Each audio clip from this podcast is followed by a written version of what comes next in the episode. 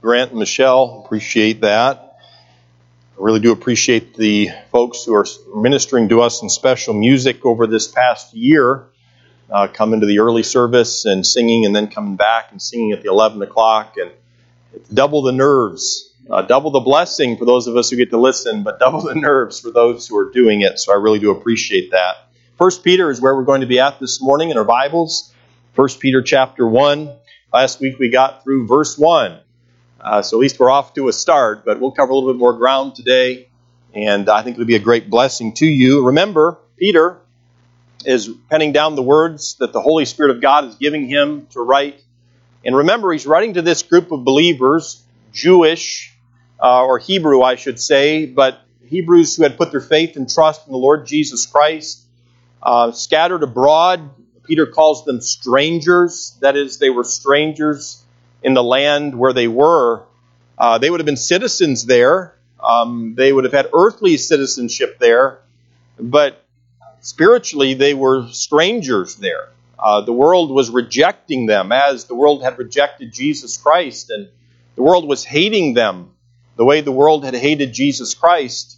The world was lying about them the way that the world had lied about the Lord Jesus Christ. And and uh, I, I think of their situation and I think of this what kind of glory, how honorable do you think it would have been for them uh, to live during that time in these locations? How honorable do you think it would have been?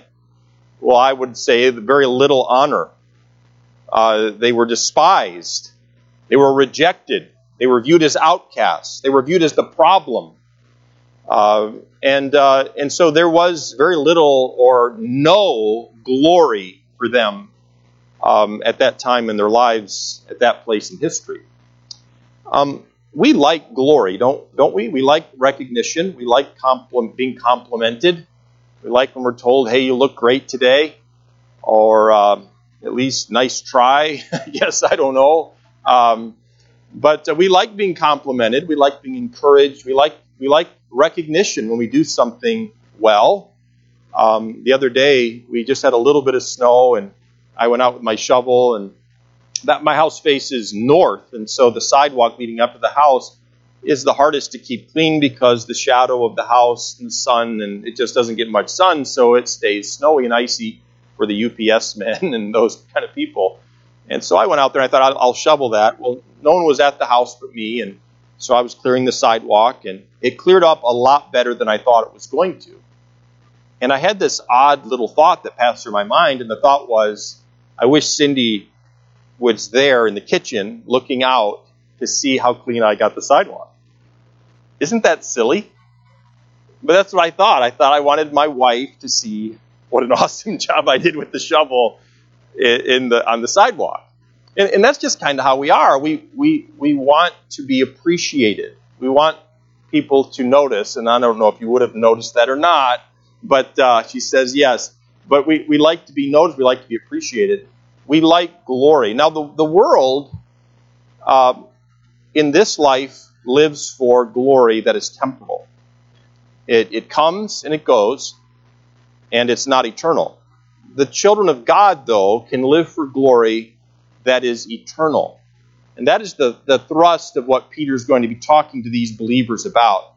I think our world goes to great lengths to glorify people, to glorify accomplishments, whether it be education, um, intellectual accomplishments, or whether it be scientific accomplishments or athletic accomplishments, might be the most obvious, or physical accomplishments, these sort of things. In fact, We'll go so far as to erect monuments and statues.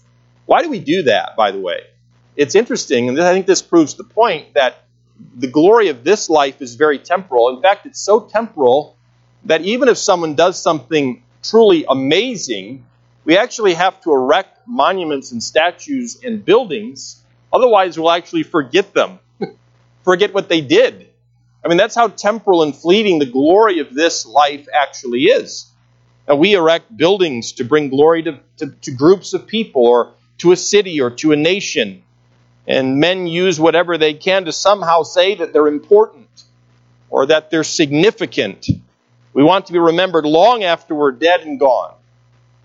And in reality, great accomplishments of the past are soon forgotten, like the men and the women who did them.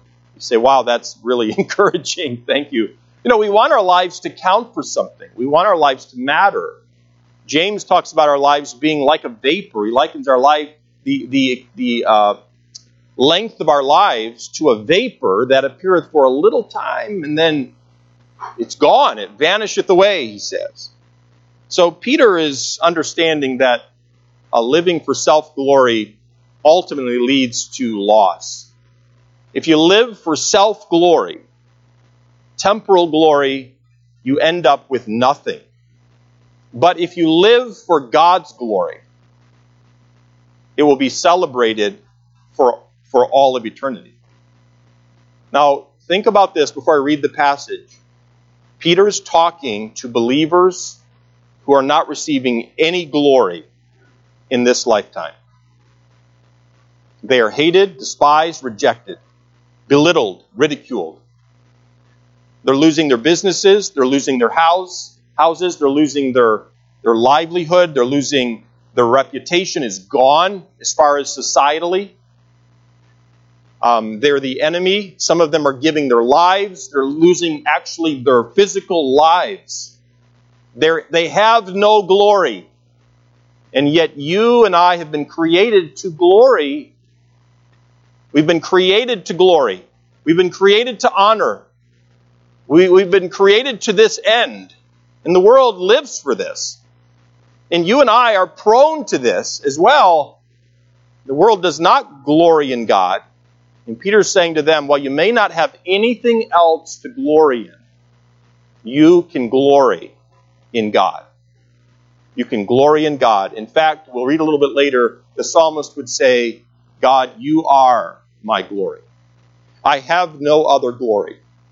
You alone are my glory. Now let's look at the passage. First Peter chapter 1. I'm going to begin reading in verse 7. I'm going to read down through verse 11. We're going to look at more verses than this this morning, but you're going to see the word glory show up three times in these verses. Verse 7 down through verse 11.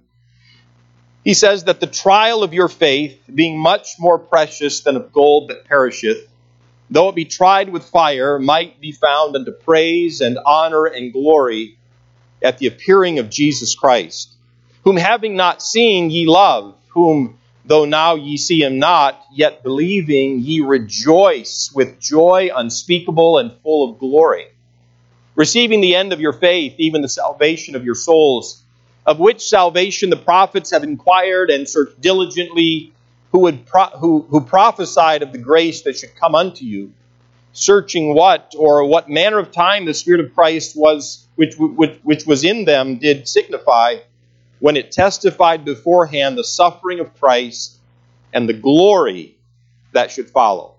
Peter is writing to people who have nothing to glory in. To some degree, we might even say they had nothing to live for just wait till they take your life. Just wait till they take your property. Just there's nothing to live for. There's no glory. And Peter writes to them and he says, "You have every reason to glory, because the glory that you have is eternal." I think this is very important for us to be reminded of today. We don't live for the temporal passing glory of this world or the fading glory of our lives our physical lives. We live for the glory of God. Let's pray. Dear Heavenly Father, help us, I pray, as we look at this passage. May it be unfolded before us by your Holy Spirit.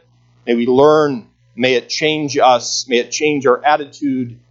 May it change the way we go through life um, in this day in which we're living. And may we live as a church, this congregation of believers. May we live as a church for your glory. And I ask these things in Christ's name. Amen. So the Bible says a lot about glory. Um, God is glorious. Okay, we worship Him and we uh, we laud Him, we praise Him because He is glorious. He is glory. Isaiah 42 and verse 8 says, God says this, I am the Lord, that is my name, and my glory will I not give to another, neither my praise to graven images. So God is actually jealous about who he is. He's jealous about his glory. Uh, in other words, God is not willing to share his glory with um, anything other than himself. Uh, he alone is glorious. He's not willing to share his glory with those who seek to steal it for themselves. But God has designed to share part of his glory with those who humbly follow him and trust him.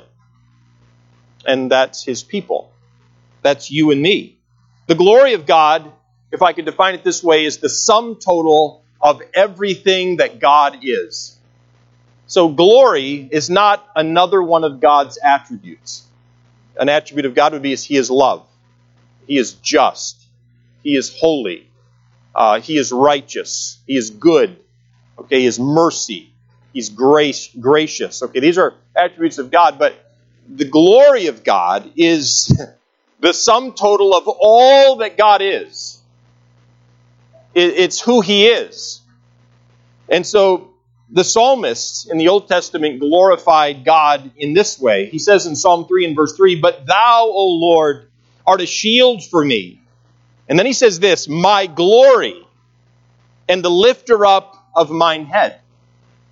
Lord, you're my shield, you're the lifter up of my head, and you are my glory. In other words, I'm not, the psalmist was saying, I'm not glorying in my accomplishments. I'm not glorying in my successes. I'm not finding my glory in my nation. I'm not finding my glory in my education. I'm not finding my glory in me. God, you are my glory. Again, in Psalm 62 and verse 7, the psalmist writes this In God is my salvation and my glory. In God is my glory. Isn't that, isn't that amazing? We don't often think this way. He goes on to say, The rock of my strength and my refuge is in God. God is my glory. So God reveals his glory to us in a number of ways. He, he reveals his glory to us in creation. The heavens declare what? The glory of God. And the firmament showeth his handiwork uh, his creation. In his creation, we see his glory. You know, when there are certain things I've purchased before or I've wanted to purchase, and I find myself considering the intricacy of the design or how well it's made. And, uh, and I want to meet the people who made that. Why? Because they're, I'm impressed with what they've created. I'm impressed with their thought process. I'm impressed with what they could do, what they could accomplish with metal or with wood or something like that. I want to meet that person. Well, the heavens declare the glory of God. We get a glimpse into his glory by his creation. I also think of uh, the people of Israel. When we read it in the Old Testament about the people of Israel and how God chose them for himself. Now he provided for them. He told them, I will be your God, you will be my people and uh, God, how God interacted with Israel, how He suffered long with them, how He brought them back to Himself, and He was able to literally use other nations and kingdoms to work in the lives of His people, the people of Israel. That shows, gives us some insight into the glory of God, His mercy, His long suffering, yet His justice and holiness. I think of, uh, I think we get a glimpse into the mercy or the glory of God by how He interacts with you and me as the local church, as the bride of Christ today, Christians today throughout the world. We get some idea of the glory of God, His goodness, he, his, his choosing us, His loving us. And so, in summary, and I'm going to give you this in up front to tell you where we're going, when we believed in Jesus Christ, we were born for glory. When we believed upon Him, we were born again for glory. He is keeping us for glory while we walk through this pilgrim way that is life. And as we obey God and experience trials, He is preparing us for glory someday. And then as we love the Lord and trust Him and rejoice in Him, we can actually experience the glory of God in our lives personally today. Now, this was the message, in short, for these people who were suffering. God has saved you for His glory. God is keeping you for glory. He is using the trials that you're going through today to prepare you for glory. And you can glory in God today as you're suffering. That's the message. Let's look at it. I'm going to begin in verses 2 and 3. And I want you to notice, first of all, that God saved us for glory. He saved us for glory. And specifically, He saved us for His glory. Look at verse 2. He says, elect. He's talking to these suffering believers. He says, elect the word elect means chosen. Elect according to the foreknowledge of God the Father through sanctification of the Spirit. Sanctification means to be set apart from something worldliness, ungodliness, wickedness, rebellion. Sanctify, through the sanctification of the Spirit unto obedience and sprinkling of the blood of Jesus Christ and then I love this statement here to these people who were suffering and not experiencing grace or peace. And he says, Grace unto you and peace be multiplied. That's God's will for believers who are suffering. Verse 3 Blessed be the God and Father of our Lord Jesus Christ, which according to his abundant mercy hath begotten us again unto a lively hope or a living hope by the resurrection of Jesus Christ from the dead. Now, again, every time we look at one of these uh, observations about this idea of glory, do not lose sight of the audience. They are impoverished, rejected, hated, despised, lied about. They are receiving no glory. They are not liked, they are not loved, they are not appreciated. And Peter is saying to these people who are wrung out there is glory to be had. And he begins by reminding them that God has saved them. And I'll go beyond that and say God chose them for glory. I think to be rejected is one of the worst things to be experienced in life. To be rejected by a family member, to be rejected by a group of people that you thought loved you, but then to be rejected.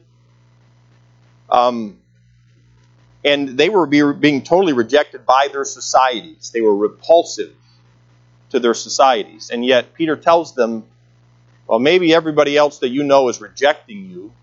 There is someone who actually chose you for himself. And he uses this term elect. Now, this is the wonderful doctrine of election. It's not something that we ought to be afraid of, it's something we ought to rejoice in. God chose us. He chose us and he chose these believers. Election doesn't cancel out free will. And free will doesn't cancel out election. And I cannot fully describe it in a concise way that would make it simple. But as I look throughout Scripture, I find that God, in His sovereignty, giving man choice, and yet God, in His sovereignty, while mankind has choice, He is still in absolute and complete control. And I notice in the passage, Peter uses this as he speaks to these believers. The Holy Spirit of God uses this to encourage their hearts. Uh, uh, free will and election actually complement one another. God, and here's the simple truth God is the initiator of our salvation. 2 Peter 3 and verse 9 tells us that the Lord is not slack concerning his promise, as some men count slackness, but is long suffering to usward, not willing that any should perish but that all should come to repentance. Again, in, to Timothy, Paul wrote, he said, Who will have all men to be saved and to come into the knowledge of the truth. This is God's will. It was God's idea to save us, it was not our own. No man came up with the idea of salvation. No man came to the conclusion on his own that we were sinners and that we needed to be redeemed. No, God, God, this was God's plan. It was God's idea to save us. He chose to save us. And a lost sinner doesn't seek God.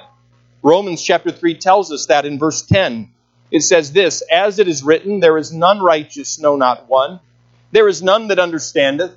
There is none that seeketh after God. God sought us.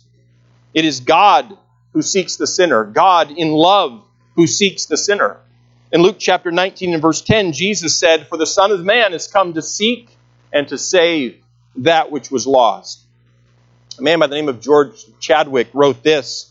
I think it's worth my reading to you. It's brief, but thought provoking. I think he summarizes this idea of election well and free will well, God choosing us. He says this quote, I sought the Lord, and afterwards I knew he moved my soul to seek him, seeking me. It was not I that found, O Savior, true. No, it was I found by you. So, men seeking God, God seeking men, no man ever sought God without God seeking them first and moving in their heart to seek after him. You see, when we were, when we were saved, beyond this idea of election, we see the Father choosing us, choosing these believers to save them. But also, I notice in verse number two, we see that there's this sanctification of the Spirit unto obedience. Um, so we have the Father working in our salvation. We also have the Holy Spirit working in our salvation, and specifically in our sanctification. Uh, and he tells us that this election, this choosing of the Father to save us, is actually accomplished through the sanctification of the Spirit of God unto obedience. So when we were saved, God's Holy Spirit sanctified us, and He continues to sanctify us to this day. And why? So that we might obey the Lord. Look at verse number three, the latter part. We see not only the Father and the Spirit working, but also the Son. So we have the Trinity God, one God, three persons, one God. It says here at the end of verse number verse number uh, two of the of the Spirit unto obedience and sprinkling of the blood of Jesus Christ. Uh, so we've been chosen by the Father, sanctified by the Holy Spirit, and purchased by the Lord Jesus Christ, the Son. All three persons of God, the Godhead, working to what end? to save me. That's right. To save me. And I'm reminded of the psalmist who made the statement and asked the question, What is man that thou art mindful of him? God, why do you even think about me? Why do you even consider me? And here Peter, and this is a beautiful, there's so much doctrine in this, this, this passage, I think, which is very important. We've touched on some of it, but don't lose sight of the practicality of this passage either. What is Peter communicating to these believers who are wrung out and seemingly have been forgotten? The thought is this God, He chose you, and His thoughts are of you. The Father chose you. The Spirit is sanctifying you. Jesus Christ paid for you. You are valuable to God. That is the message. And notice there in verse number 3, or verse number 2, the latter part, he says, Grace unto you and peace be multiplied. Oh, I wonder how I wonder how they read that. I wonder how the tears might have flowed if there were believers gathering together with one another. Grace and peace. Was anybody being gracious to them? Did they have peace? Was it possible to have peace? Losing everything? Being lied about continually? Strangers in your own land? Was this peace possible? Grace and peace. This is yet this is the will of God for his people. God wants suffering saints to have grace and peace. So God saves us for glory, for his glory, but also so that we can share in his glory. Not only did he save us for his glory, but so that we could share in his glory. Look at verse number 4. He saved us to what? Verse 4 To an inheritance incorruptible and undefiled, and that fadeth not away, reserved in heaven for you. They're, they're losing everything. They're losing family, they're losing business. They're losing home, homes and land, belongings, possessions. They're losing everything. And what, what, what is supposed to recalibrate our thoughts? How should a believer think when they are going through this kind of suffering? And we're not there. There are fears, but we're not there. How is a believer supposed to think?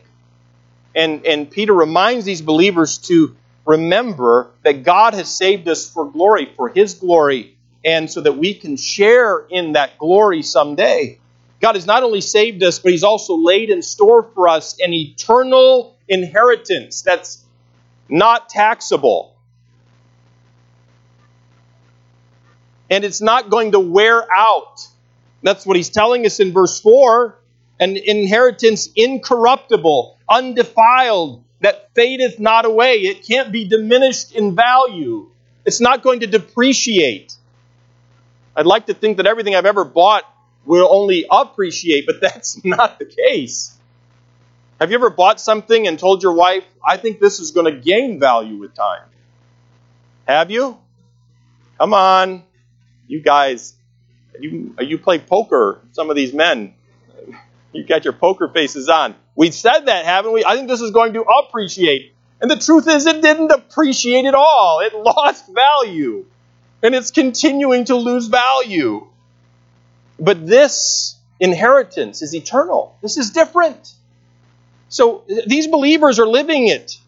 Everything that they have valued, and this is human to value to, view, to value temporal things. Everything they value is being taken away from them. Their own lives are being taken away from them. And Peter, by the Spirit of God, Peter is reminding them that you have something that will never be taken away from you. It Can never be taken away. It's not going to diminish in value. We might ask ourselves the question Am I a believer in Christ? And I would ask you that question Are you a believer in the Lord Jesus Christ? Because this glory is for those who have put their faith and trust in the Lord Jesus Christ. We, we were born into this, this world physically, but we were not born for glory when we were born into this world physically. The life of man is compared to a shadow and grass. As men, we like to think of ourselves as being strong, robust. Yeah, I can do that. Yeah, I can hit it that far.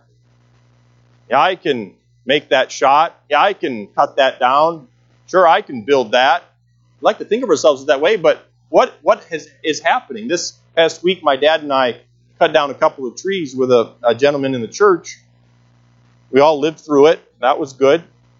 And uh, the next day, my dad called me up, and he kind of had this tone of voice when he called me, and he said, "How are you feeling?" Well, he knew how I was feeling. I'm sore. I'm still sore. I sit at a desk too much, apparently.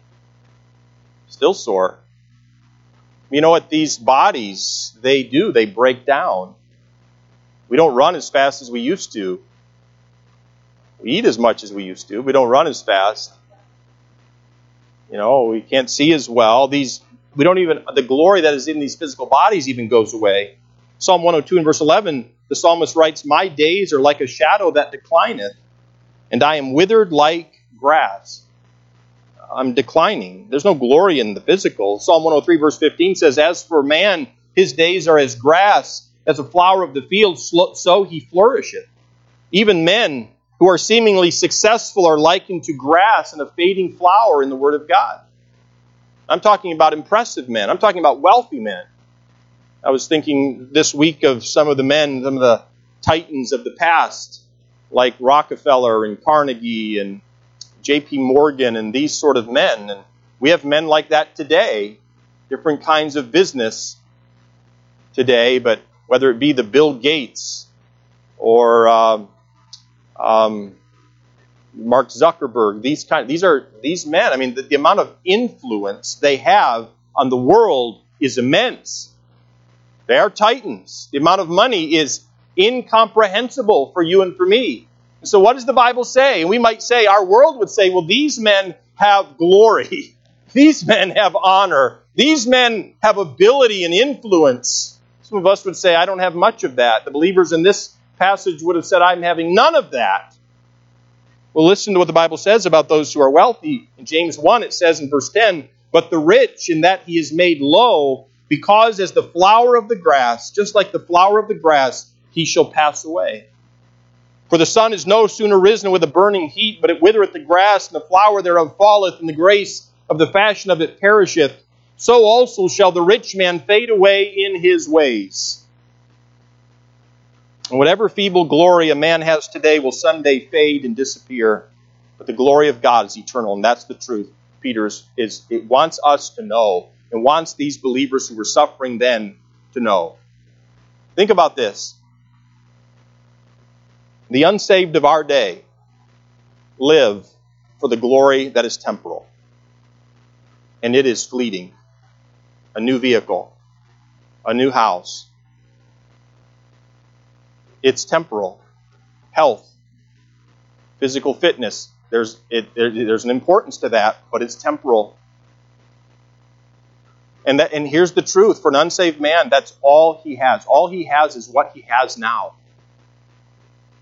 And Peter is saying to these believers, you have a whole lot more than you're counting. You're looking around at what you don't have. You're looking around at what you might lose. And know this what you might lose you are going to lose. You can't keep it.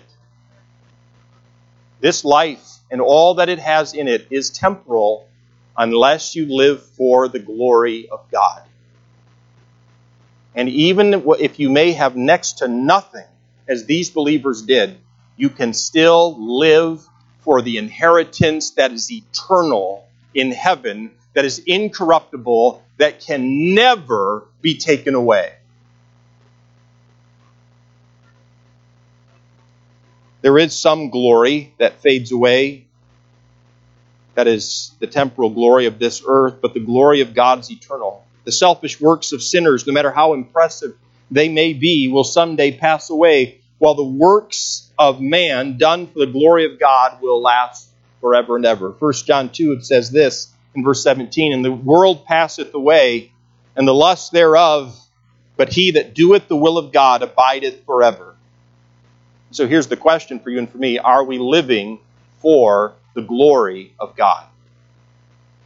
Or are we living for the temporal? Some of us are white knuckling it because we might lose the temporal. They had lost it. They didn't have it anymore. They had no glory, no respect, and Peter's saying to them, God has saved you for glory, for his glory, and for you to share in that glory someday. Secondly, God keeps us for his glory. I'm thankful this is here. God keeps us for his glory. Look at verse 5. He says, Who are kept by the power of God through faith unto salvation. We know that a person is saved by faith, by putting their confidence in the Lord Jesus Christ through faith unto salvation, ready to be revealed in the last time. Look again at the beginning part. You are kept by the power of God. Is it a sure thing that somebody who has put their faith and trust in Jesus Christ is going to heaven someday? Yes or no? Yes, it is. Why? Is that assurance based on our works? It's based on his keeping us by His power. That's what it's based on. Now, when a person to be saved, of course, God sent His Son to die on the cross for the sins of the whole world. To be saved, a man needs to exercise faith, to believe upon the Lord Jesus Christ, and thou shalt be saved. But once a man has put his faith and trust in the Lord Jesus Christ, his salvation is now God's responsibility. I'm not going to heaven someday because I preach messages. I'm not going to heaven someday because of physical works that I'm doing in this world. I, as a young boy, believed upon the Lord Jesus Christ, received the Word of God, the promises of God's Word, the truth of God's Word about my sinfulness and God's holiness and yet his love for me and sending his son to die for me on the cross. And guess what? My salvation, after believing upon the Lord Jesus Christ, is now God's responsibility. Now, I'm okay with that. I'm really okay with that. Because I don't want my salvation to be anybody else's responsibility. I don't want my salvation to be based upon any of your works, okay? And I love you and I respect you, but I don't want my salvation, whether I'm going to heaven or not, to be based upon what you do or what I do at this point. No, no, it's God's responsibility. Heaven is a sure thing. The word kept, look at that word in verse number 5. It's a military term and it means guarded or shielded. God Himself is our assurance that we will arrive in heaven someday. Our faith in Christ has so united us with Christ that his, that his power guides us and His power guards us. In John 20 in John 10 and verse 28, Jesus said this, I give unto them eternal life, and they shall never perish, neither shall any man pluck them out of my hand.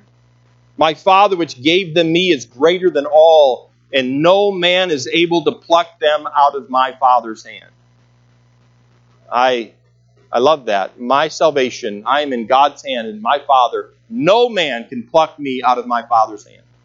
Ian, do you remember when I used to hold something inside my hand and uh, you were little and you would play the game, you try to open my fingers and get it out? You remember that? All right. The, the children, when they were young, I used to lay on the couch or sit there and they would all gather around me. They were just little munchkins. And, uh, and I would put something in my hand, or nothing for that matter. I could just say, See if you can open daddy's hand. And Tori would come along and she would, you know, and Ian would be prying. And it was cute, uh, but they couldn't do anything. As they got older, they realized that I was sensitive to some pain. And so they would begin to pry the finger in the wrong direction, you know. So it's not that funny, Mr. Dunsire, really. but uh, it was really cute at the time to be able to play that game because when I was a, a dad, still am, but when, at that time in being a father, at that time as, as a father, with them being young and small and weak, I was strong enough they couldn't open my hand. Um, now we don't play the game anymore. But but our heavenly Father, your heavenly Father, if you put your faith and trust in Him, Christ describes us that way that we are kept in the hollow of His hand, and no man, not any other man, and not even you, can remove you from the hollow of your Father's hand. That's a glorious truth, kept, guarded. Um, in John 14, verse 2, Jesus talks about this plan of us being with Him. Uh, he's keeping us for glory. This is His plan. It says, In my Father's house are many mansions. If it were not so, I would have told you. I go to prepare a place for you, and if I go and prepare a place for you, I will come again and receive you unto myself, that where I am, there ye may be also. In John 17, Jesus praying to his Father, he said this in verse 24 Father, I will that they also, talking about you and me, his disciples, whom thou hast given me, be with me where I am. This has always been the desire of God for his creation to be with him. This has always been the plan that they may behold my glory, he says that thou hast given me, for thou lovest me before the foundation of the world. The Ephesians talks about us being sealed with that Holy Spirit of promise. We are sealed unto the day of redemption. The point is this we belong to God, and God will bring us to glory. And Peter's telling these believers, You're suffering now, but you belong to God, and God is going to bring you to glory. This is not all that there is. You need to know that.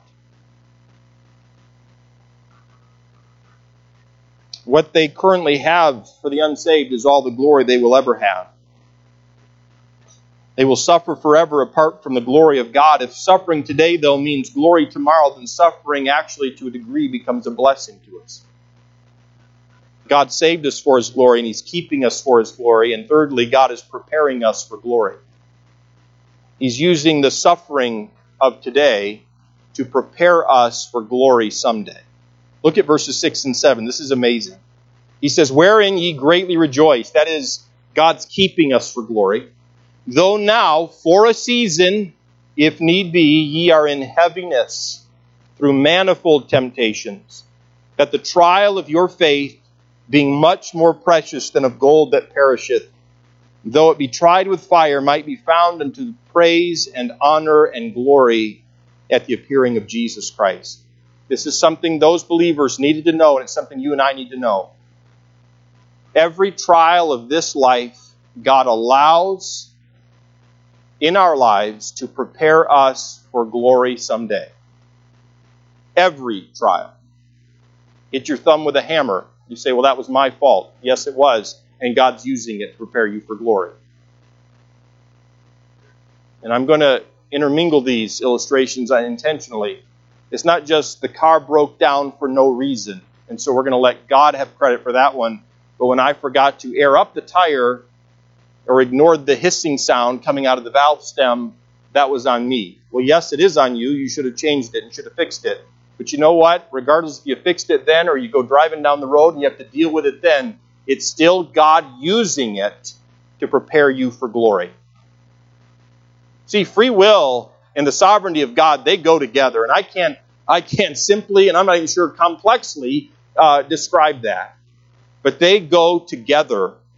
God is preparing us for glory. All that God plans and performs here on earth is preparation for what He has in store for us in heaven.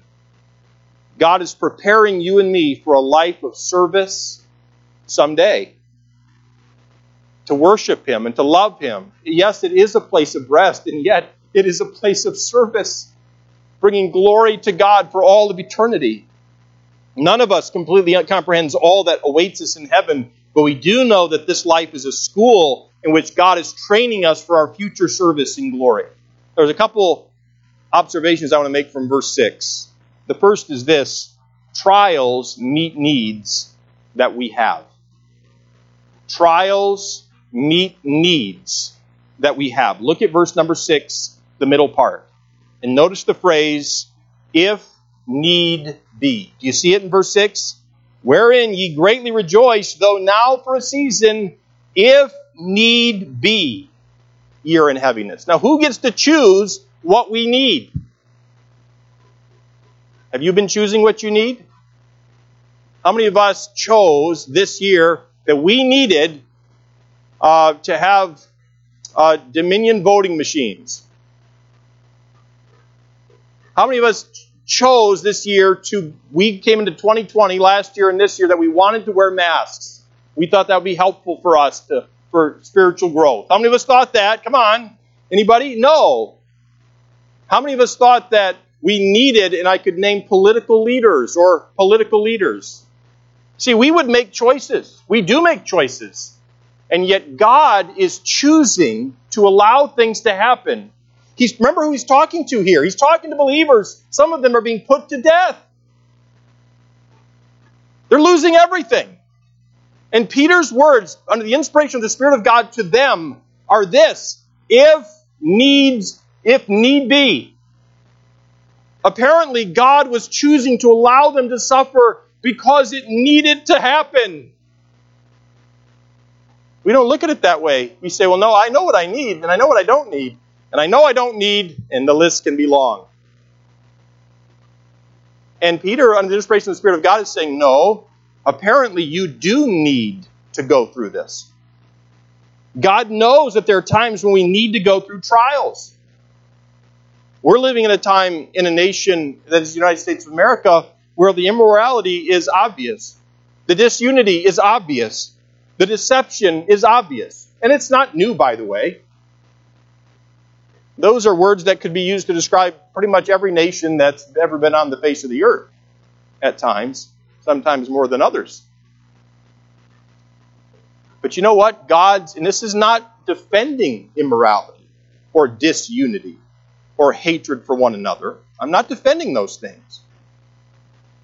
But God is using those things because apparently we need to live through this. We need to grow closer to Him. We need to seek Him more fervently. We need to love Him more fervently. We need to love one another more fervently. Apparently, if need be, if God chooses to bring us into something like this, it is something that He has chosen according to His divine plan that we need to go through it. God knows what we need to go through. God knows that we need different trials for different reasons. Trials discipline us when we disobey God. Psalm 119, 67, the psalmist writes, Before I was afflicted, I went astray, but now have I kept thy word. The affliction's been helpful. the discipline's been helpful. Trials prepare us to grow spiritually. Do you remember in 2 Corinthians chapter 12? Uh, Paul's talking about this thorn in the flesh. He calls him a messenger of Satan to buffet him, which has the idea of repeated blows. Closed fists, repeated blows. And uh, Paul, under the inspiration of the Spirit of God, says this in 2 Corinthians chapter 12. He says, Lest I should be exalted above measure, there was given to me a thorn in the flesh, a messenger of Satan to buffet. Lest I should be exalted above measure. For Paul, he's very transparent with us. It was for his own personal pride, lest he become a proud man. God allowed a messenger of Satan who repeatedly beat him, not necessarily physically, so that Paul would be a humble man. The point is this God knew what Paul needed, and God knows what you need, and He knows what I need. And the amazing thing, one of the amazing things about God is He is over all. He is not limited by anything. He used a king who thought he was in control, Nebuchadnezzar, to help bring Israel back into line, to give Israel what they needed. He's been doing this all throughout human history. As, as a parent, you know, if one of my children disobeys, it's we call it a reminder, you know, a reminder stick. They're these little glue sticks that are flexible so as not to abuse or hurt the ch- child. But you know, my dad used a belt and those sort of things, and, and there's a proper way to discipline a child. But for me, there's only certain things I can use to help bring my children into obedience. You know, there's corporal punishment, like the Bible would say, a spanking, as some would call it. Um, there's uh, you can't play with your Legos for a week. There's I'm going to take your phone away, and then there's actually doing that. Okay, different. Only I'm pretty limited in what I can use for disciplinary purposes with my children.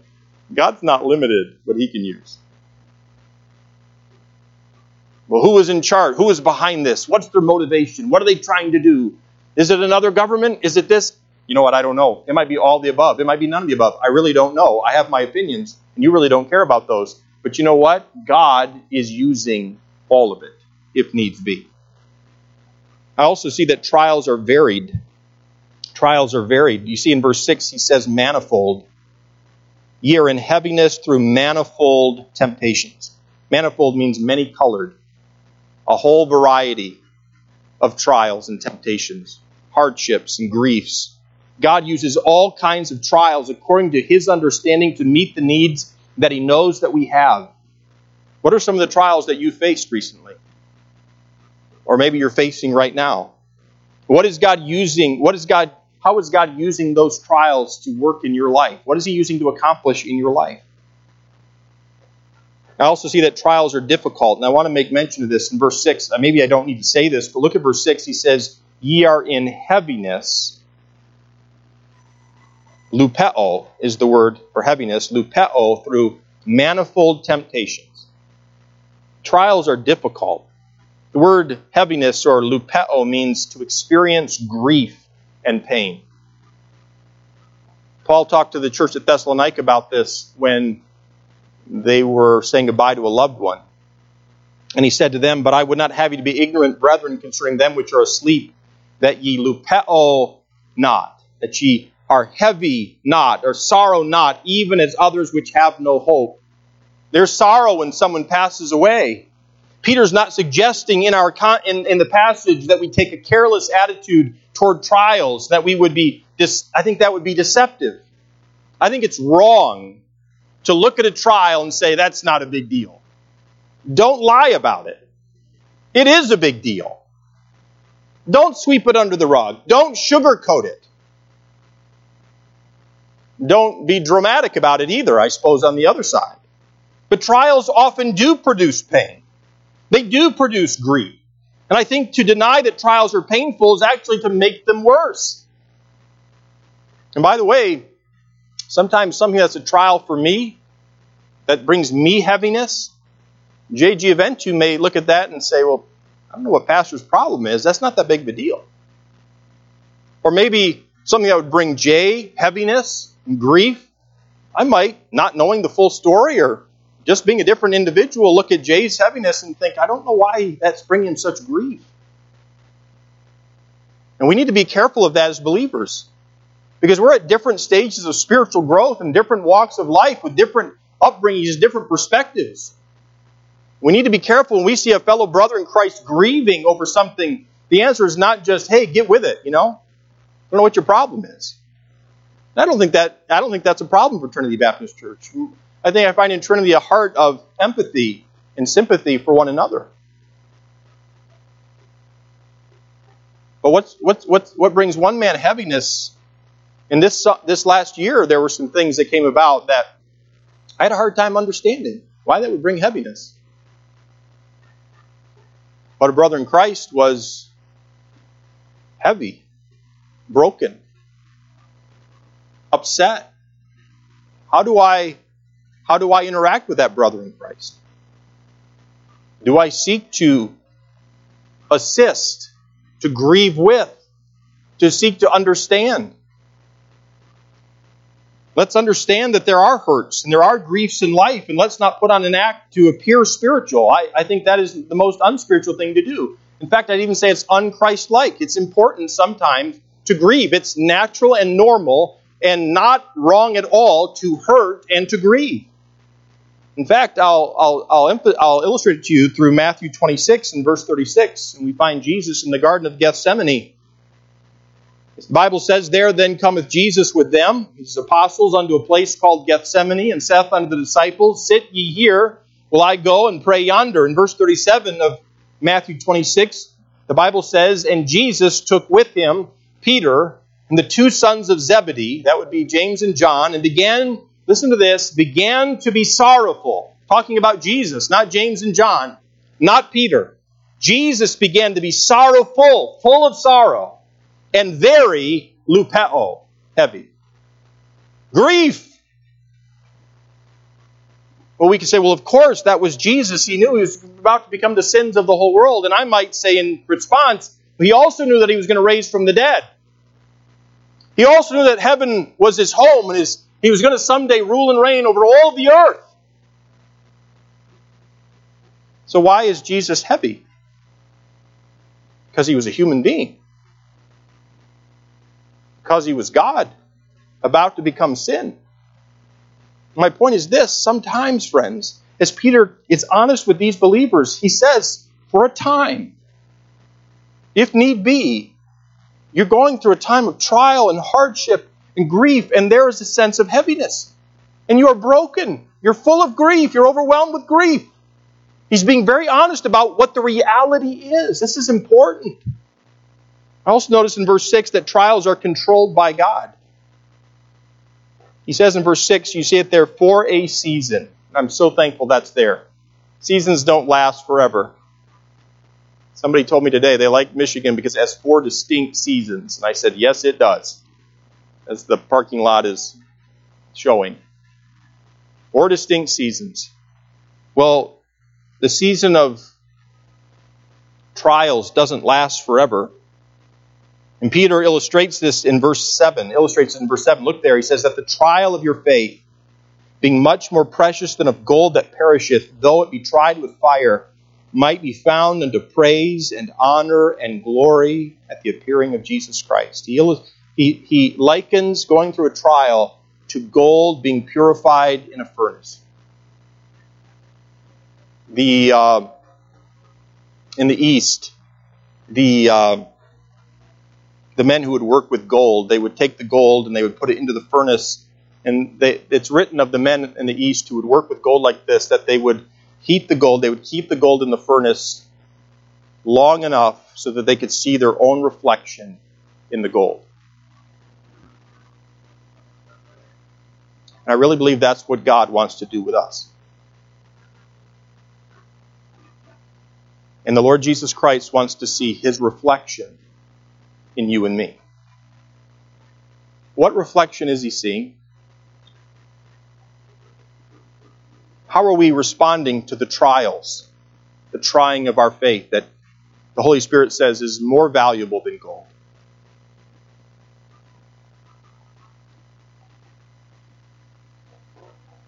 How are we responding? Are we responding angrily? With animosity? Hatred? Or are we seeing it as this is actually, God is using this? And God, would you have your own will and your own way in my life? And by the way, throughout the Bible, we find this to be true.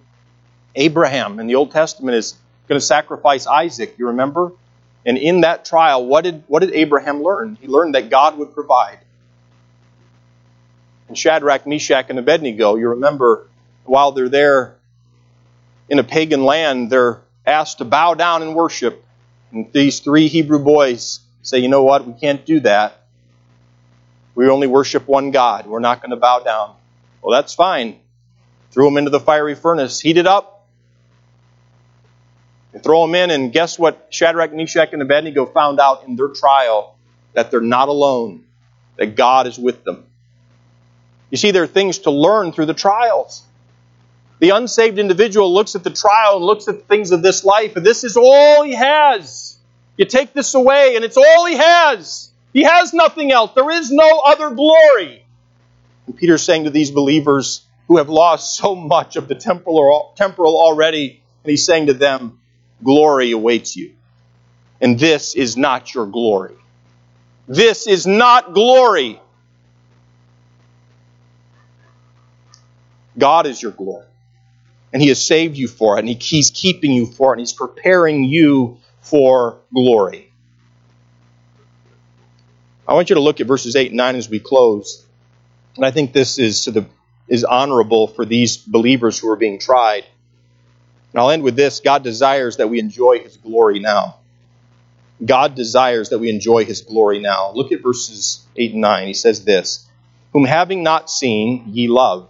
Talking about they haven't seen Christ personally, physically, but they love him anyway. In whom, though now ye see him not, yet believing, ye rejoice with joy unspeakable and full of glory, receiving the end and that this has the idea, verse 9 has the idea of you are receiving the end of your faith, even the salvation of your souls. This is all part. God's using all of this worldliness, hate, um, rejection, persecution. He's using it all to accomplish your salvation. It's part of it. Is it possible for a child of God to enjoy God while living life on this earth during hard times? I mean, is it possible to really enjoy Him? It, it, it, are trials of this life going to rob me of joy? That is part of the fruit of the Spirit, and of love, and of peace. While I chase after the glory that's slipping out of my fingers, my control. God wants us to enjoy Him, even in the present. And how do we do that? Well, I see it through the testimony of these people. And Peter, the Holy Spirit, through Peter, tells us about these people. In whom having not seen ye love. How do you enjoy the glory of God now? You love Christ, first and foremost. More than the possessions more than the so called liberties, more than the flag, more than physical health. You love Christ more than, that, than all of that. And by the way, you say, well, I can't. That's not true. Yes, you can. Throughout history, in different parts of the world, believers, God's people have been, have been imprisoned, put on the rack, trampled under be- by beasts, dragged behind chariots, um, devoured by wild animals, burned at the stake, okay? And there are, uh, there are other accounts outside of Scripture of believers being led to the stake and fastened to a pole with the, with the, uh, the wood piled up around them. And those believers praying and crying out to the Lord, verbalizing their love for Christ. And I, and last week I reminded you of what Peter reminded his wife of as she was being crucified. Remember our Lord. What about him? Remember his love. Remember his sacrifice. All of it points to his love. And what Peter was doing is he was reminding his wife, love Christ. Love Christ. And that's what you and I need to do. Love the Lord. We love God because He first loved us. His love was shed abroad in our hearts, according to Romans chapter 5. And if we love ourselves more than we love Christ, we will not experience God's glory now. We'll grow bitter, we'll grow disheartened. And so when we are faced with a trial, it's important for us to immediately lift up our heads and choose to love Christ and worship Christ. Why? Because He's working in our lives for His glory and ours. Trust Him. He goes on to say in verse 8, Ye love, in whom though now ye see him not, yet believing. Believing means to surrender all to God and obey his word despite the circumstances or consequences. Love and faith, by the way, go together. When we love somebody, we trust them. Faith and love together helps to strengthen hope. And where we find faith and love in Christ, we'll find confidence in the future. Some of us have lost any confidence for the future. It's almost like there is no God. How do we grow in faith during times of suffering? The same way we grow in faith during times when things seem to be going well by feeding on His Word. So faith cometh by hearing, and hearing by the Word of God. One of the most basic principles of Christian living is to spend much time in God's Word when Satan is tempting us and when God is testing us. Charles Spurgeon wrote this Little faith will take your soul to heaven, but great faith will bring heaven to your soul. And you see, when we love Christ and we trust Christ, it leads to rejoicing. Do you see it in verse 8? Ye rejoice with joy unspeakable. I can't even put it into words. Your joy, I, I can't understand it. And full of what? Glory. You can have it now. I can have it now. I can experience the glory of God. I can enjoy God today in a sin cursed world where evil men battle about what they're going to do and how they're going to do it. And this is not a new truth. This is something that Peter was telling these believers some 2,000 years ago. Rejoice in the glory of God now. God is telling us, live for the glory of God. Not this earth. It's fleeting, it's passing. Live for the glory of God. I'm going to ask you to stand to your feet and take your hymnals and turn to hymn number 486.